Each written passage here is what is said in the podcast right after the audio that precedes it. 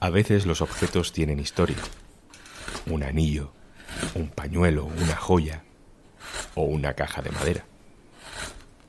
Hay muebles que guardan solo cosas y otros que guardan recuerdos, decisiones, huidas. Hoy en un tema al día, historia de una caja. Un tema al día con Juan Luis Sánchez, el podcast de diario.es. Una cosa antes de empezar. Este programa solo es posible gracias al apoyo de Podimo. Entra en podimo.es barra al día y podrás escuchar gratis miles de podcasts y audiolibros durante 45 días.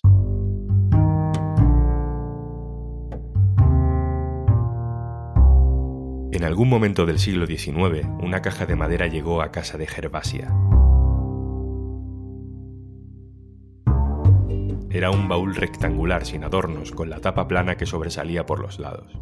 La madera era oscura, con toques rojizos, compacta, con mucha resina, sacada del corazón de los troncos de una especie muy particular de pino, duro, bregado por el fuego, el pino canario.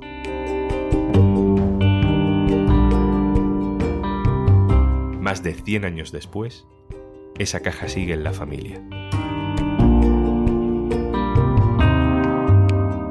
Bisnieta de Gervasia se llama Rosabel. Mm, esa caja, bueno, la verdad que para mí tienen, les tengo mucho cariño porque son mm, pues recuerdos de familia. Recuerdos de familia y recuerdos de una isla. Esos baúles se llaman cajas de tea. Son típicos desde la Edad Media en la isla de La Palma. Las cajas de tea es algo pues algo muy tradicional aquí en, La Palma.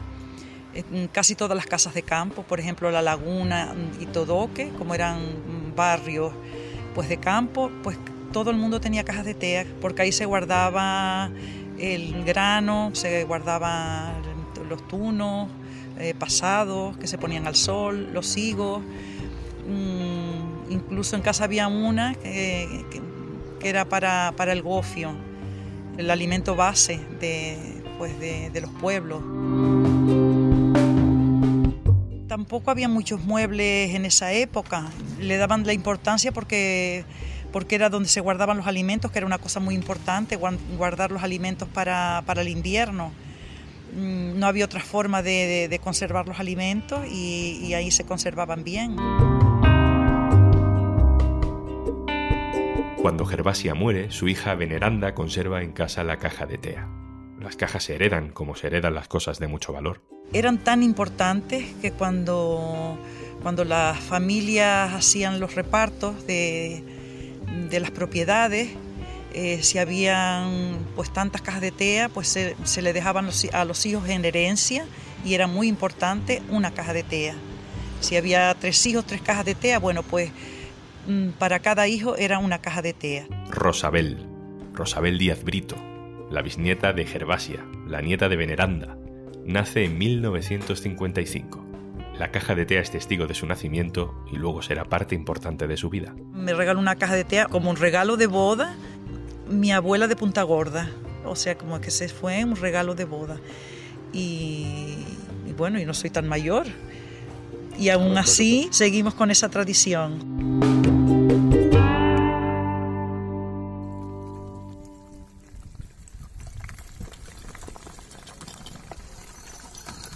La caja no ha salido de casa de la familia de Rosabel en más de 100 años. Allí ha estado hasta la semana pasada, cuando la lava de la cumbre vieja les ha obligado a abandonar la zona. Pues como tenemos tanto, sí, muchas familias han dejado y yo también he dejado cosas nuevas, cosas recién compradas tal vez.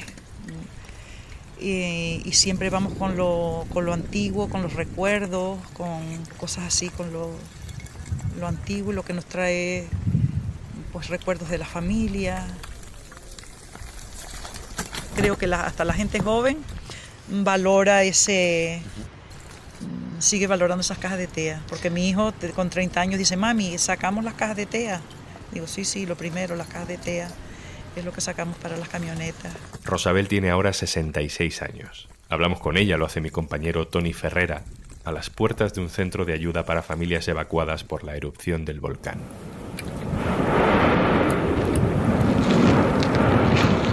Rosabel ha guardado la caja en un garaje. Cruza los dedos para que la lava no arrase su hogar en el barrio de la laguna de los llanos de Anidán y para que el volcán se apague de una vez. Mientras, vive en una casa que le han prestado. Mm, me dejaron una casa. Le dejaron a mis hijos una gente, una que no, no sé ni, no sé quiénes son. Es una familia que vive en Madrid, de los aquí de los llanos. Y suelen venir en verano. Y, y un sobrino de esta gente es amigo de mi hijo y dice que querían ayudar de alguna, de alguna forma y es la única forma que pueden ayudar de, ofrecerle la casa a, a una persona. Y esta es la historia de Rosabel Díaz Brito, su familia, su isla y su caja. Eh, si puedo regresar a mi casa, pues, pues las volveré a llevar. Y después, pues serán para mis hijos si ellos las quieren, o que me imagino que sí. Esa es la, la historia de esa caja.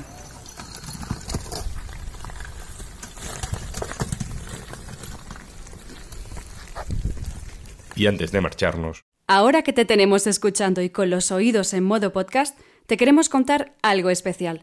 Si has dado al play en este episodio de Un tema al día, es porque te gusta estar informado. Seguramente también te gustará estar entretenido conocer nuevas voces, reírte a carcajadas, escuchar los mejores thrillers, la mejor literatura.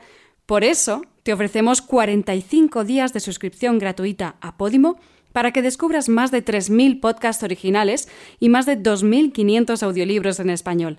Entra en podimo.es barra al día y date de alta de forma totalmente gratuita. Esto es un tema al día, el podcast del diario.es. Puedes suscribirte también a nuestro boletín. Con la colaboración de nuestro reportero en La Palma, Tony Ferrera, con la producción de Carmen Ibáñez y Zascun Pérez y el montaje de Lola García. Un saludo de Juan Luis Sánchez. Mañana, otro tema.